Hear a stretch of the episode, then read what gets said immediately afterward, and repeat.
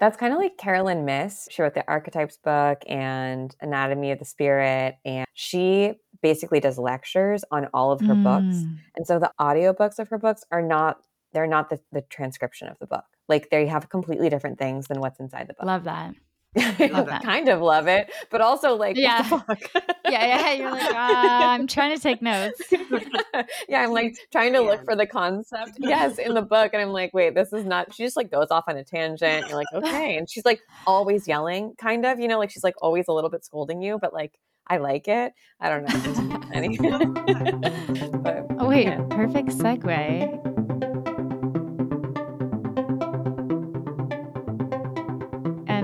Hello. Welcome to the Top House. Hello. Caroline Myss is a perfect segue to what we're talking about today, which is pitching and how to pitch according to your creator archetype. But Carolyn Myss is an OG when it comes to learning about archetypes for all of us. I would also say, like, definitely an inspired creator. She's a prolific creator, writer of books, creator of courses, maker of decks and just, you know, hmm. all around cool lady. I know I was trying to figure out, I'm like, what creator archetype would she be? And I can recognize how she's been different archetypes throughout the different stages of her journey. But mm. she, I think through and through, she definitely has been like a trend spotting evolutionary. She also, I think, is a lot of the empire building futurists. I was going to say that one. Yeah. Mm-hmm. 100%. So, we're going to be talking about the creator archetypes that we've created. We're referring back to two episodes that we'll link in the show notes because we did part one and part two because we go into detail. So, those are linked in the show notes. If you haven't checked them out, it's a great listen. But we're going to be talking a lot about those today, just as an FYI. Yeah. And like when we say pitching, we mean how to sell your shit. really, that's, yeah. that's all that pitching is, right? Is getting if you're pitching a service to someone it's getting them to say yes to your service if you're pitching a product that's just marketing a product if you're pitching a story or a concept a piece of content that you want to get made like a movie or a screenplay same thing you're selling your story you're selling your idea you're selling yourself as a director or writer. So we all have different strategies for success when it comes to pitching and i think across the board we hear that like there's only one way to do it and i would say that that's 100% eh, not my experience. As a projector and as one of these creator archetypes i know what my strategy is when it comes to pitching and i think it's very different than yours wallace or yours janelle mm-hmm. it's also i feel like one of those things where i could be easily s- susceptible i think more so in the past to content around this is the one thing you need to know to pitch blah blah blah whatever it was like whatever area yes. you were in and a at a time title. Mm-hmm. yes any clickbait content telling me how to pitch better i feel like uh, i have been very susceptible but most of them are saying essentially the same thing that's what i'm so grateful for at least in my life the introduction of meaning making systems because i think it has mm-hmm. made it easier for me to recognize when I have to find a new or a unique pathway to doing something than what's usually out there taught to people because we all are so different. We're also unique. I mean, to your point, Michelle, projector, right? And I think Wallace, oh my God, you're an MG. And I'm mm-hmm. a I'm a generator, right? Like well, mm-hmm. even just like within our team, we operate very differently. And so the way that we're going to show up or pitch ourselves or pitch our products is gonna be it's gonna be a little different. It's gonna look different. Which makes sense. Absolutely. Okay, we're just going to do a quick mini light review of the creator archetypes, starting with the trend spotting evolutionary, which Janelle, you just mentioned. We're going to do a little when in light and when in shadow to kind of clarify what's going on with these creator archetypes. So, when in light, this is someone who sees and is usually first to seeing collective trends. They really move onto different platforms and technology quickly and can adapt very quickly. And they have a dexterity to them and can build little universes very quickly or content on different platforms very quickly. When in shadow, sometimes they're spread a little bit too thin. They've got dilettante energy, jack of all trades, master of none, which I learned the full sentence of it's that the other day. It's always better than a master of one. Like yes. nobody ever says it. Wait, so where did we all hear that? I like feel like I heard that recently. Listening to something a few months back, and I learned that that was the full saying. And I was like, I gotta tell everybody this because A hundred percent. Uh, so part of me is like, mm, maybe not so shadowy, but even a prolific jack of all trades can be spread too thin. Um, totally. And like dilettante is a great archetype. Like it's a neutral archetype, mm. right? But I think like when it's shadowy, it's feeling it maybe has like imposter syndrome. Like it mm-hmm. sort of mm-hmm. flits from thing to thing to thing without really like grounding down and maybe totally mm. like metabolizing or understanding and mastering the concepts that, that it's playing around with. And there's such a reward in like sort of buckling down sometimes and working through something, even when it's challenging. So, you know, can be totally. can be great, can be a challenging archetype. Just depends. Hmm. Who who's an example that you guys are into right now? I think that Kat Cohen, the comedian, oh. I don't know if oh. you guys yes, know yes. of her, and also Pat Regan, who's her podcast co-host. I actually think mm. he might be mm. more of a trendspotting evolutionary than she is. Um, mm. To me, they are this because they're they're like constantly bringing up new fads and ideas and making mm-hmm. fun of them. Mm-hmm. That's kind of like what they have to do. And I think yeah. Pat especially has like figured out how to have a Netflix special and be on TikTok and be in movies. Mm. Like she just mm. is, in, she's in a movie with my friend Monica. Like she's just kind of like figured out how to get in a bunch of places and work all at the same time. And I, I like what she's up to. I gotta look her up. Sorry. I think I've seen her on TikTok. I haven't seen her Netflix special, but maybe I've seen clips of it. She's so funny. She's so funny. It's stand up and they're like songs that she writes. And oh that's what I think is really interesting because she's that's kind of like a new feels like a newer thing in comedy is these people coming up with like comedic whatever songs that have subtext. And a lot of her comedy is about like her body and beauty and femininity and like embracing her you know her weight and how she feels. Her her netflix special is called the catch. She's gorgeous or something something like that. It's like it's she's really funny. She's cool I think that's a really good example. That is. Um, it actually makes me think of one who's probably very similar, which is Ziwe. I was thinking of yeah. Ziwe too. Yeah. Yeah. In the industry, but like extremely trendy, very, yes. very not afraid to push the boundaries on like what could be potentially very controversial. And yeah, I also just love her style. I'm obsessed with Ziwe. yeah. yeah, yeah, yeah. She's incredible.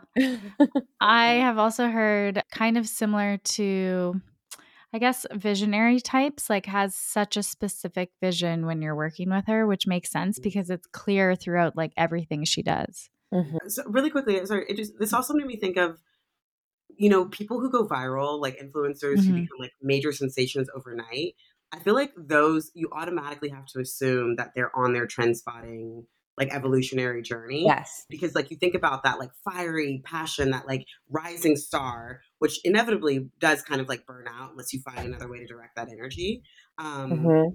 like that that is a particular stage in that in that journey that everybody hits when they're on their way to influencer level, I suppose. I just I never thought about that. That you yeah. do you are at some point a trend spotting evolutionary if you are an influencer.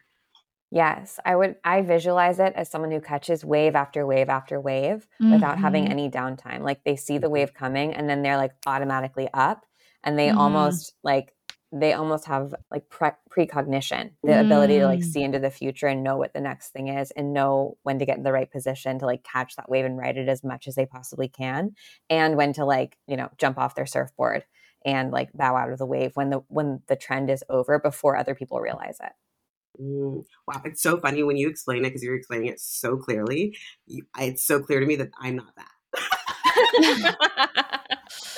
okay, wait. I I was just thinking this is such a this is such a good opportunity to talk about also how does this person pitch because I feel mm. like this person this how does this archetype pitch because this archetype almost doesn't need to pitch in the same way mm-hmm. that I think, you know, the Stoic might, um, mm-hmm. which we can talk about later, because this person is kind of catching the wave by being themselves and being mm-hmm. clear on their vision, but dexterous in their ability to translate it into different mediums. Yes. And we have this book that we love at Holisticism called The Three Minute Rule. And it's an incredible resource if you're looking uh, to understand how to pitch just in general, kind of like you need an outline, which is what I always I need to like work off of something, you know, never write from a blank page. And one of my favorite lines in the book is story trumps style. And I think that is the mantra for this for the trend spotting evolutionary when it comes to pitching or marketing yourself.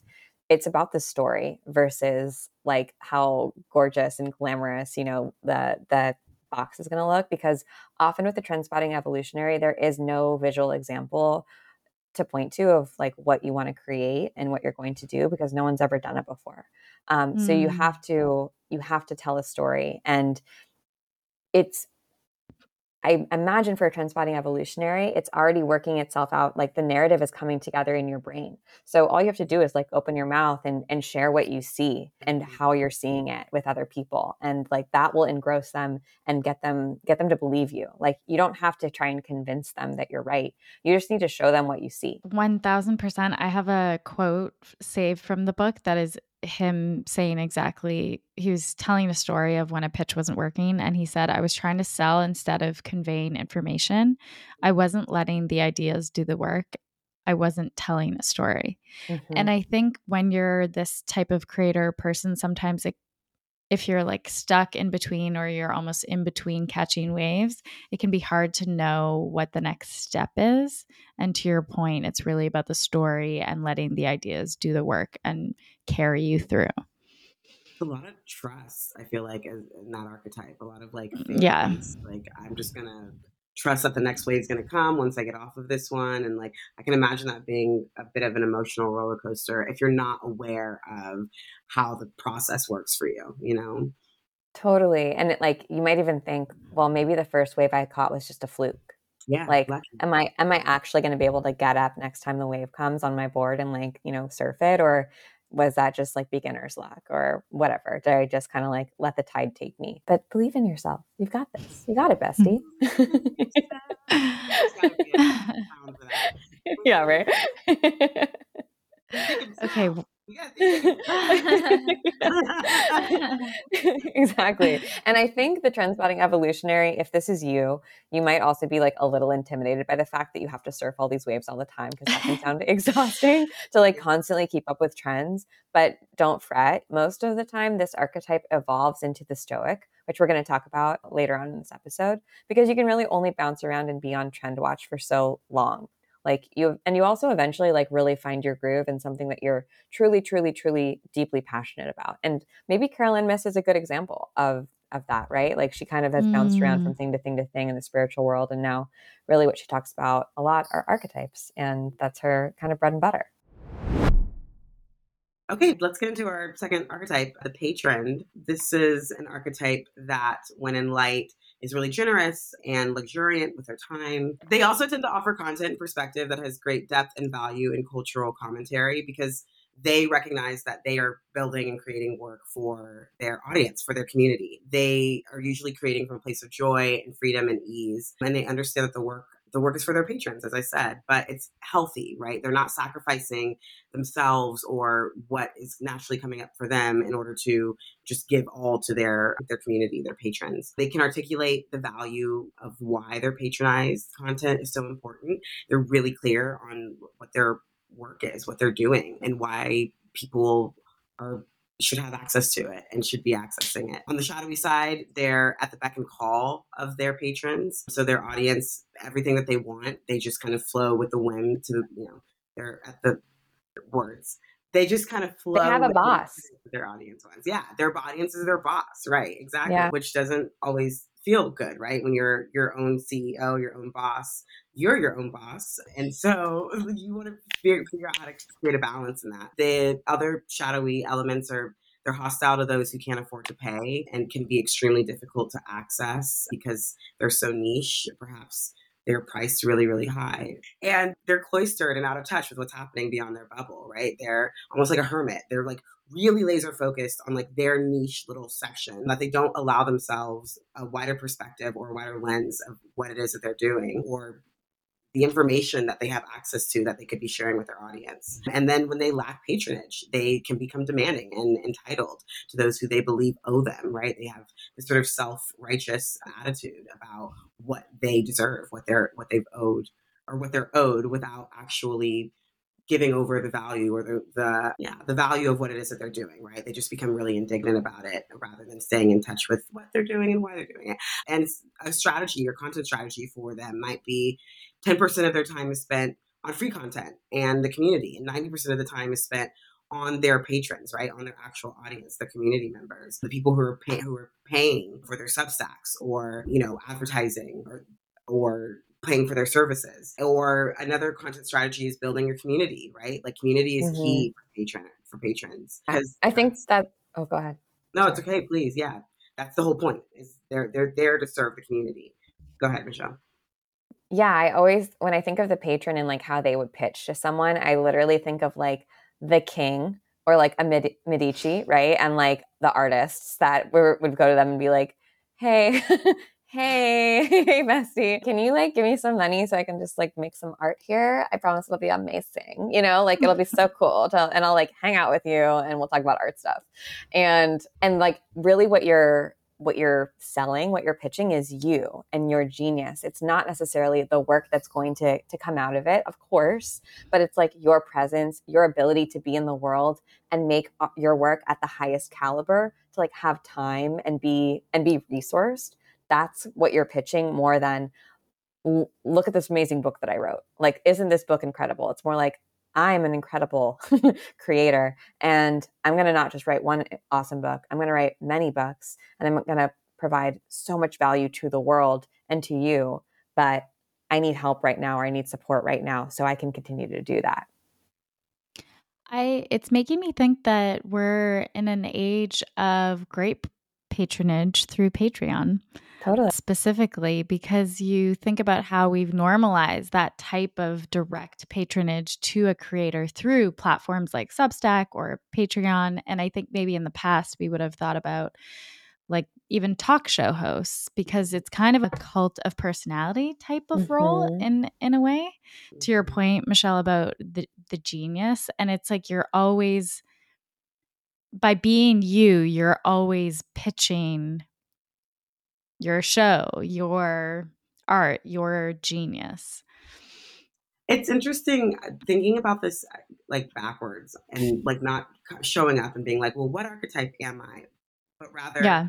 what is it that I'm trying to accomplish and what archetype do I need to step into in order to accomplish yeah. that? It's also really mm-hmm. interesting. It just makes me think of, yes. you know, I'm thinking about, I would love to go and pitch to people like, give me a million dollars so that I can just make art and like and yeah, be like Netflix, like yeah. to just be on contract there for five years and like I hope you make something. and I think that like for something like that, right? Like I would step into the patron archetype in order yeah. to do that makes the most sense for what it is that I'm trying to pitch because it's about it would be me, right? Like I'm not pitching a specific idea. It's invest in my personality, invest in you know how I show up, you know.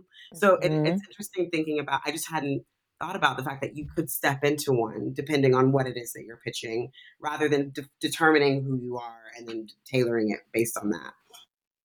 Totally. Yeah. Another another way that I think about it with Substack because I'm clearly a one track mind person when it comes to content these days. like all I talk. yeah. But it's such a great pitch for people's patronage on there is whatever free offerings they have. So most people will say, you know, subscribe for $5 a month, this much a year, or you can get this free article here and there. And I think pretty much everyone has some level of free offering, which we also call a lead magnet. Like there's so many mm-hmm. different ways of having this. And even though people don't necessarily think about that as pitching, that's what you're doing when you're creating a piece of free content to bring people into your universe. Mm-hmm. Mm, absolutely. 100 P. Oh, okay. I, I, feel like the patron is what uh, many of us like dream of. We're like, oh, only I just had a rich zaddy who would give me money and just let me exist. And it worked. It can totally work for lots of people, but it worked for many prolific artists. It totally. Well, it used to be so common that artists yeah. would like sponsors or like people come like benefactors totally. and would just like afford them a whole career you know like, yeah seriously yeah and like the, like you said janelle the sort of dark side of that is you're indebted in a way to whoever your patron is so if you want to make mm. something that's radical or against maybe their belief system or something that's confronting you might not be allowed to make it mm-hmm. or your they might renege their support if you decide to make that thing. So it can be a little like maybe a little dangerous to to only be a patroned creator that not to scare anyone. I think that this type of creator, I think I always think of Jessica DeFino. She has mm. an amazing Substack, yeah. and I think that's all she does now. She's like 100% yeah. paid. Mm-hmm. Our friend, our new friend Kate from the Embedded Substack, who we had on the mm-hmm. Good for You podcast, they're 100 percent full time on Embedded because of their patrons on Substack, which is incredible. They're really good examples of like creators doing this in the wild and how they pitch themselves. But this archetype often is an evolution of the Stoic or the trend spotting evolutionary like it's it's not it's often like the final form of someone it's not like necessarily where we always start um, mm-hmm. because you kind of have to have like an ambiance or a reputation in order to mm-hmm. to become this patroned creator right I also last thing is I feel like part of the pitch for the patroned creator is having like very strong opinions that go against the grain as part of your constant pitch. Mm-hmm. Yeah, you have to have a perspective, a clear perspective. You can't just be like, you know, willy nilly kind of all for everyone. You really have to be clear on who you are. And I think that's why it's the final form often because we mm-hmm. we find our mm, way through right. our work, right? Like we often understand and come to our determinations through writing a piece and then we're like, actually, I don't really believe in this. Or by on by researching this, I really do believe in this thing, or trying to write a podcast or create a show. You're like, oh wow, I had to do a lot of research in order to come to this decision, and you fine tune your voice and your perspective as you make work, which is why you shouldn't be afraid to make work. Like, just go make it. You can always unpublish it later, or you can delete it from the internet if it's embarrassing. But just get started because you'll never find your way if you don't. You just you, you can't sharpen your pencil. I love the pencil references. but it's true. While we were talking about this episode, I couldn't help but be like, never not pitching. And I think that mm-hmm. can be an overwhelming idea or feel, yeah, overwhelming. Like, oh gosh. But I think it's more reason to give yourself license to be yourself and self actualize through all of the work that you do as much as possible so that you know, always pitching is more about you coming more into your own and mm. yeah you've said a couple times when we've been prepping for this episode it pitching is just about being seen and mm-hmm. like how you feel comfortable being seen and for so many of us it's, uh, it's really it's still uncomfortable for me like it's still oh, so yeah. uncomfortable for me but if i can find my groove of okay this is what I know I shine at and I'm safe to be seen and I trust myself to be seen, especially mm. when I mm. do what I love mm. and mm. I'm in my like zone of genius, then that makes it a little less intimidating. It's so, so real. I think one of my greatest or favorite acting coaches growing up always told us that the best way to battle anxiety or nervousness or fear is through preparation.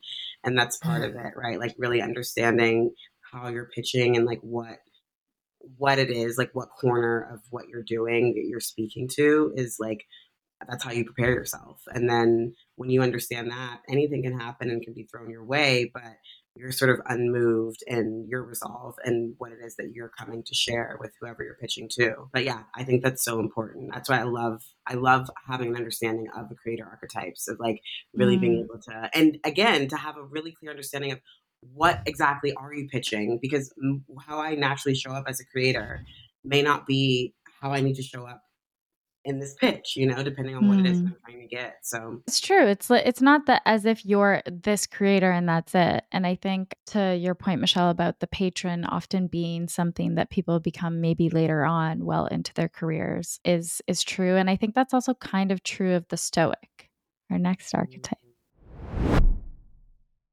This is my personal favorite. I aspire to be the Stoic, but I don't think I am the Stoic. I could see both sides. Yeah. Mm-hmm. okay, here's why I wish I was the Stoic because I just feel like someone who is the Stoic knows exactly like they have one focus, one in like mm. particular interest that they just want to go super deep on. Like they just can keep, let's say the concept is productivity. They can research and talk about and like roll around with the concept of productivity for years and years and never be satisfied or never be sated by it. Just like continue to find it interesting and be curious. And my ADHD squiggly brain is like, what's that like to just have one thing that you're interested in? must like, be nice. Must be nice. And when they're when they're in their light, when they're in their sort of like genius, they're extremely deliberate and consistent because they just they keep showing up, man. They and like it's almost like they have blinders on. They're able to just show up and do what they're what they're here to do whether it's write a blog post or write their substack email or make their podcast. It doesn't matter if no one listens to it, it doesn't matter if a million people listen to it, it. Doesn't matter if it goes viral.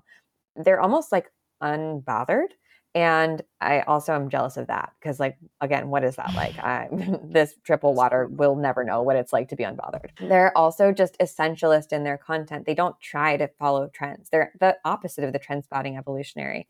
It, they're not going to just pick up any platform and you know take take to it. In fact they might deliberately turn their attention away from platforms like social media because they move too quickly and the stoic knows that they'll never master those platforms the way that they they mm-hmm. desire to. That's really like the root of stoic is mastery but when they're too shadow when they're shadowy you know that desire to master is also can be problematic right? They can be too precious with their content or too perfectionistic or like they think that they're what they're making is the most important thing in the world like it's curing hunger and solving you know the the biggest issues on the planet and whatever and it's not and it really ain't that deep a lot of the time they can become a workaholic and really rigid when it comes to trying new ideas or exploring new concepts or new platforms or even evolving how they do things once once they've created a standard operating procedure. And when they're super shadowy they can sort of evolve into the hermit don't look at me. They care mm. so little about other people and what they think that like they actually just shut themselves off from the world and that's not that's not ideal Ooh, so many people came to mind. Yeah. really? Yeah, actually. But I, I, don't know if they. Okay, so I'm just going to throw out a couple people that I thought of. Eckhart Tolle as a mm. Stoic. Oh, and also good one. Kind of like one and the same, honestly. Deepak Chopra as well.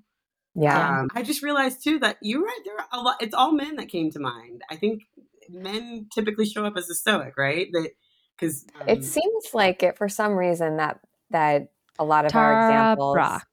Yeah, Sorry. Tara Brach's a good example, but I was like I, in the same category. Thank you, thank you, yeah, yeah, that's right. I I do like wonder. Well, I think that there's like some sort of gender bias there, where we allow men to fail for longer, and you know, like we we're like, oh, you're still working on that thing. How wonderful like good for you. And it, it, women aren't afforded those same options. It's like oh that's a cute hobby that you have. Like oh that's so sweet that you're just like doing that thing still and you're not getting paid for it or whatever. But you know maybe i'm just personally butthurt. I don't know. Also prince harry came up to me for came up for me for the stoic because he hmm. just keeps talking he came up to me he was talking to me i saw Monero one no hearing about this I was hanging out in Montecito. no, he comes up for me, for me in this because he just keeps talking about the same shit over and over again. And I would love to see him to continue to evolve. Yeah. But you know, healing and growing isn't linear. So exactly. we'll get we'll cut him some slack. But yeah, he's a little bit caught in a loop right now, it seems. I mean, he was caught in a loop for all of his life. So I I feel like that. this is at least a better loop. That's and, true. Yeah, That's true. more time to get him out of it, but yeah, you're right. you know, hopefully he will continue to evolve. That's so true. I, I'm thinking of a lot of women's or civil rights activists would fall in this category too, like Angela Davis. Mm-hmm. And also, am I thinking of Gloria Steinem? They're good examples because, especially in that line of work. You're in for the long haul. It's a marathon. You you have to be Yeah, Dolores Huerta. Yeah, that's such that's yeah. a really good point. You have to be very stoic in general as as like a public figure working doing any type of activist work, especially mm-hmm. I think also as a woman or non-binary person, you have to be especially stoic, but also because so much of it is heads down like thankless work where it's not really about the notoriety. It's really about kind of legacy work. Mm-hmm. Yeah, that's um, a really great point. I think, yeah, I think right because now I'm thinking about all of the activists, and people especially that have like really come into popularity, I guess, over the last few years, and they absolutely all would fall under a stoic archetype. And it yeah. is because like they have to be so crystal clear in their focus and what they're mm-hmm. doing and have to be unmoving in order to enact change and actually make forward progress. Totally. Um, yeah, you know, like Tamika Mallory and like yeah, there's Yeah. So pitching. This is an interesting one. Pitching as a stoic. What says I, you guys? I think to pitch as a stoic, your consistency is your pitch. Like mm. it's almost mm. like look at the library I've built or look at my track record. Yeah. And we say this a lot with content. You become an expert. Like you don't have to start an expert. You become an expert just by showing up consistently and honestly outlasting most other people. Because mm-hmm. most people are not going to be the stoic, right? They're going to try the thing for a couple of months and then if it yeah. doesn't hit, they're going to, you know, move on and that there's not necessarily anything wrong with that. Um mm. but you you get you fine tune your skills and you get better known as an expert in your field or your area when you continually show up and you continue to sort of like deepen your knowledge and you have to do that when you make content what is the saying you become an expert when you finally teach what you do to somebody else or what mm. you know to somebody mm. else mm. I just thought of because I was looking at her stuff. Kim Krans, do you think would be a Stoic? Yeah, that's interesting. I, I think that she borders on hermit vibes. Hmm. Makes sense. Oh, that makes a lot of sense. Yeah. I don't know a lot about Kim Krans outside of all of right. her beautiful texts. But I think I really know the work. Point, yeah. Yeah. Like the hermit makes a lot of sense. Like she comes out yeah. when she has something prolific and amazing to share with the world. And yes. And, and are obsessed. we'll buy okay. literally anything she makes. yes, 100%. If anyone knows Kim Krans, let us know. Yeah. We'd love to connect. I think another great opportunity to talk about the hermit. We had Frank Ocean as an example, and I was like, oof, that sets the stage. it really does. That's like the perfect example. Yeah. And honestly, not as much so, but I was also thinking again, same industry. Kendrick Lamar is also really hermity. Like he yeah. kind of mm-hmm. a little bit. Mm-hmm between like the Definitely. hermit and maybe like even like the stoic a little bit. Mm-hmm. But uh, yeah, hermit is I mean, when in light, they're mysterious and elusive and dedicated to their art because that's what they love to do. It's what they're focused on. They're in their bliss. They connect with their intuition and spirit. They're like literal channels. I think that's why hermits have to be hermits because it mm-hmm. takes a lot of energy to channel. It's like exhausting. Yep. And so you kind of have to be isolated in your own space in order to do that and do it clearly. So it's not, you don't have a bunch of stuff coming filtering through. Yeah. They um, need the quiet, you know? Yeah. Like they can't, they almost have to be like go dark on social media because there's just too much chatter. Yeah, I would imagine a lot of hermits also work between those like golden hours, like the you know like the two to mm-hmm. six in the morning vibes, because like mm-hmm. everything is quiet and low, and they show up. They emerge in the world when their art or their voice is needed most. They almost have like a sixth sense of knowing when that is. They just follow. Again, they're channeling. So I think they're just tuned into spirit or the elusive creative genius, whatever you want to call it, and they, they I think they dedicate themselves to really listening to that and being in alignment with that. When in shadow, though, they can become really precious and miserly with their work, right? They can become obsessive about things being perfect and them channeling things correctly, right? It's like we think that we have access to this like you know perfect divine being and if we think as human beings we're fucking it up you know we want to make sure that it comes out in the way that it's meant to and so they can become really obsessive over the work that they're doing they can also forget that their work needs to be shared with the world and experienced to make an impact possibly because of their perfectionism, right? And their obsession. It's like, it's not about you. It's not mm-hmm. about you thinking it's perfect and like how it goes into the world. It's for other people. So just like channel that shit and let it go, you know? Which yeah. is like way perfectionist. just transmute it. Yeah, just like do the thing, like let it go. Just do it perfectly. It's fine. Yeah. So, but they tend to be perfectionists because of that. I think, I don't know, when you have such, I feel like such a close connection to channeling, you feel like you're so connected to the divine. It could be so easy, I think, to lose yourself in that and to personalize it and to really like self identify and to start to think that you're the one who's filtering this sort of like message. And when it's just, it's just going through you, does that make sense? Like you're the one who's creating this message versus you're just being the vessel. Yeah. So some of the strategy, the content strategy for the hermit is to remember their community. They're very much in service of their community. They are again just the vessel for this message. Make your reprieve intentional and thoughtful. Don't just ghost your community, right? Like be clear about how you want to show your work or bring your work into the world, your art into the world, and set up. I, I would like say set up like a cosmic nurture sequence for that, right? Like, mm-hmm. right? yes, like, yes. Like, how do you how do you not just leave people hanging once the art is out there? How do you give them a resource or a space to kind of like channel that those feelings or energy like into and drop breadcrumbs, right? They need to people need to find a way back to you. I think Frank Ocean is just such a perfect example of the hermit, but I don't know if Frank Ocean ever really drops breadcrumbs. I think Frank Ocean is the breadcrumb. Like we just know he exists. So yeah, he does on Tumblr. He'll oh, release oh, like little things on Tumblr. Yeah. Oh, okay, okay. Well, yeah. Tumblr, so oh, okay, now we know. I need to get on Tumblr. But yeah, like people want to, they want to know. Like ultimately, you know, when you're out of sight too long, I think you are out of mind, right? And it doesn't mean that when you come back and you bring whatever it is that you're meant to bring into the world, that it's not going to be impactful and amazing and wonderful. But there's something to be said for making sure that you're staying in connection with your audience, right? With your community, that you don't totally lose or disconnect, yeah, yourself from the people who love you, who who support you, who patron you, who yeah, are impacted by your work. Yeah, I feel like don't ghost to your point and i feel the strongest way for a hermit to pitch is to get an advocate mm. and to have someone who can kind of like do the pitching for them a lot of the time and show up for them almost like their energetic shield mm. from the mm. world and also like the name their nameplate on the world like they're yeah they're advocate they're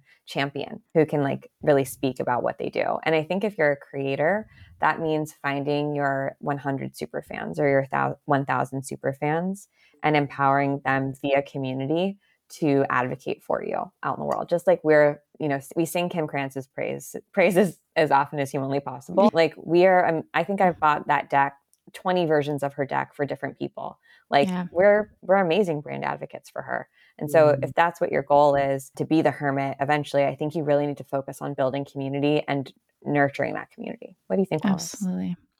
Yeah, I, it's such a good point. And I was also thinking about how often a producer and director will come together, a designer and a copywriter. And usually in those creative co- collaborations, there are different personalities that balance each other out. Mm-hmm. And often one of those people can have more hermit qualities than the other person.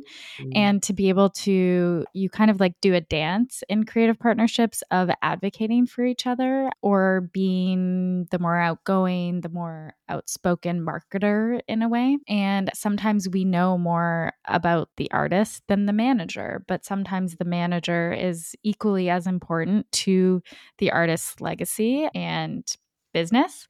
So I feel like, in a way, to your point with community, it's like pitching in partnership. You don't have to do it alone. All of the pitching doesn't have to be up to you. You can mm. still have that space for yourself because I think that's where a lot of artists struggle the most. Yeah, 100%. yeah. yeah. And yeah, you just want, I think in general too, as a creative, you always just want to have somebody in your corner, period. But yeah, yeah. I think, I think, yeah, especially with the energy and yeah, the just the amount of, yeah, the energy that it takes to create, to be a creative, it sometimes is helpful when you can have somebody who can say, this is what this person is doing, you know, and like they're spending their energy doing the thing, but like this is why it's amazing. Again, I'm thinking, I'm like, this would be so amazing yeah. for me to have. I was like, I would love that. That's like, I totally do this. Yeah. Well, I, I mean, Janelle, I know you have a, a, writing partner. I don't I don't mm-hmm. know the dynamic there.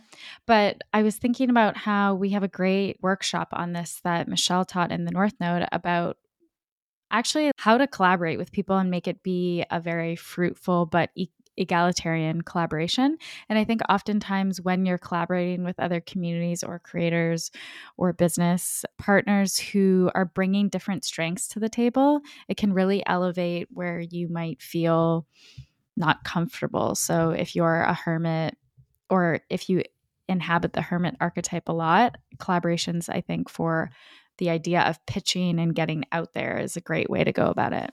Yeah.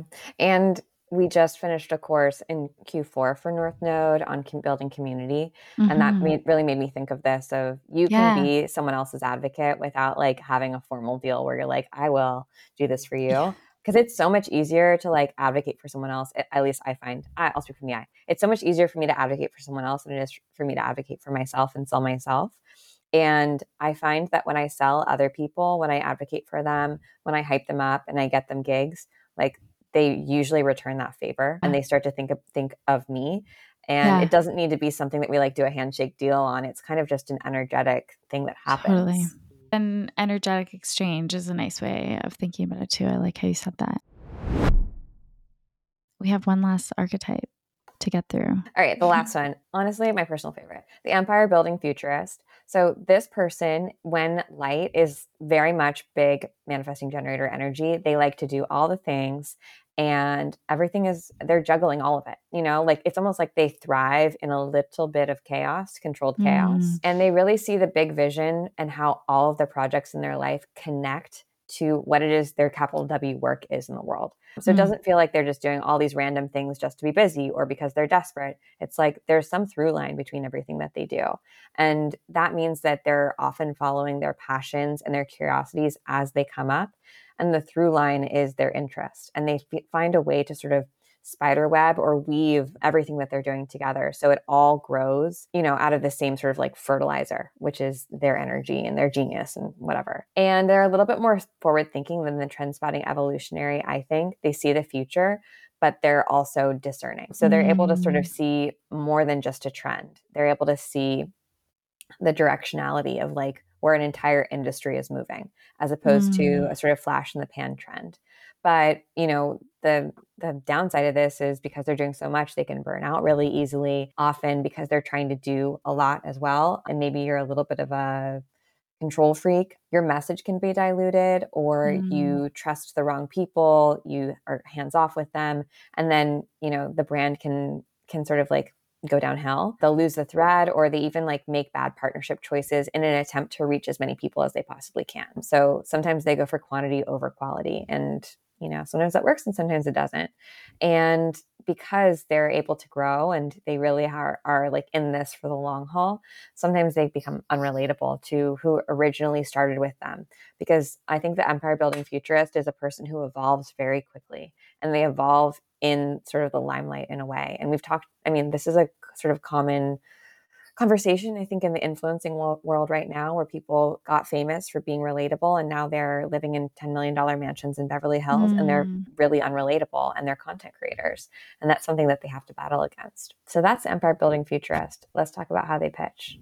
Do you guys have an example? I do. I'm thinking of Esther Perel because she very much is into something. She does a bunch in it, writes a lot of books makes board games related to it and then it pivots to something else and moves on. But I feel like when it comes to relationships and dynamics, whether it's her studying work dynamics after relationships, I feel like she's very good at being ahead of okay what's the next wave to be on but also to your point michelle like she's she's figuring out ways that are sustainable for her to keep working and i feel like continuously expanding her empire versus kind of being flighty or flaky. She's very grounded in her mm-hmm. approach. Mm-hmm. That's such a good example. Alain de Botton, I think, is mm-hmm. another good example. He's kind of adjacent to Esther, and he runs the School of Life, and he is a modern philosopher.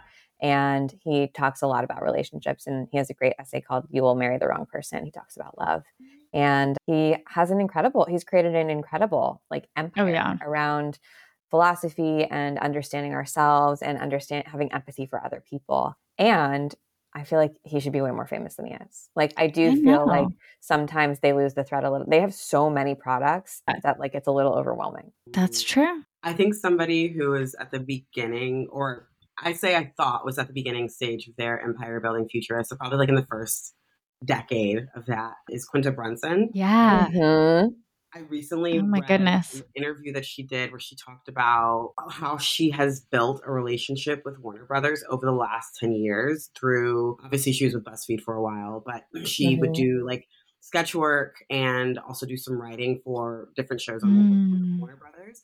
And she said that for her, she strategically kind of put herself in rooms and created relationships with people at Warner Brothers so that she could get to a place where she could start to pitch her own shows. Mm. And then mm. ultimately she obviously got Abbott Elementary in there. And I have a feeling it's just the beginning for her, even though yeah. she's been doing it for a while.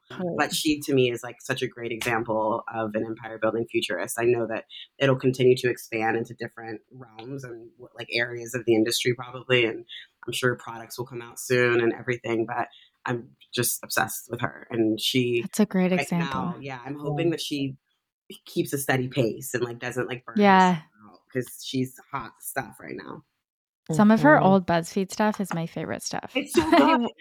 it's Even so good. BuzzFeed, just her like sketches it's, that she just put on YouTube. Her YouTube, oh, oh my god! I mean, so fucking funny. Okay, pitching for this archetype.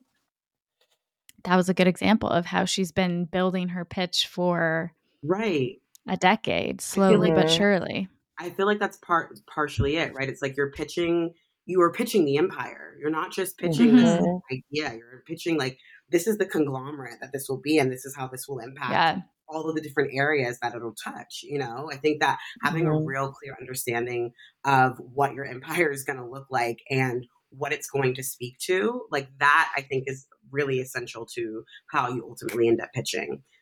Because you're yeah, yeah you're, you're, pitching again like a, it's not just a thing, one thing you're pitching a lifestyle. This is like a oh you know? Yeah. Yeah, yeah to me i think of like brick by they work brick by brick but they have mm. the blueprint mm. to the house and they're able yeah. to show you like this is what the house is going to look like and i know right. like but each brick matters you know and all yeah. of it come all of it's going to come together and be this incredible thing and they know they have to work brick by brick they can't just yeah. have it happen overnight that's i think what differentiates them from the trend spotting evolutionary is yeah. they're not just like riding trends and waves trying to like find what's going to hit. They mm. are almost like a hybrid of the stoic and the trend spotting evolutionary in that way because they're like i know what it is that i do and like what this is like i know the path if that makes sense. Great imagery. It's like really clear imagery it's like you're being brought into their world slowly. They're like opening doors slowly to show what's yes. really happening in their universe. And it's yeah. like all sh- will be revealed over time. Yeah. And I think when it comes to actually pitching yourself, so if you identify as this or this is the archetype you want to be, like zooming out as often as possible and being like and by the way here's why this thing that i'm teaching you is important like in your life in you know mm-hmm. in the mm-hmm. grand scheme of things or here's why this product is going to make your life better or whatever kind of just like grounding people I, I think makes a really big difference that's a great place to stop because we are out of time. and we also have two amazing episodes that go even more in depth into all of these archetypes that we will link in the show notes. But next week, we're going to be having a little breaking of the fourth wall, is what I said, but that's technically not true in podcasting world. Amelia, our wonderful editor, is coming on the pod next week. We have such a fun interview where we're talking about growing and pitching without social media. So, how do you scale, grow a business without social media? And how do you sell your ideas, your products, your services. But Amelia talks about her very personal journey through becoming an influencer, a creator, and then deciding to hop off social media. So it's a really good episode. And we have a lot around creators who are doing things differently on the pod in February. So that's what's happening in the holisticism pod universe. Thank you so much for listening. We appreciate you. We love you. Hope you enjoyed this episode. Make sure to check out the two creator archetype episodes in the show notes and hope you have a wonderful rest of your day. We will see you soon.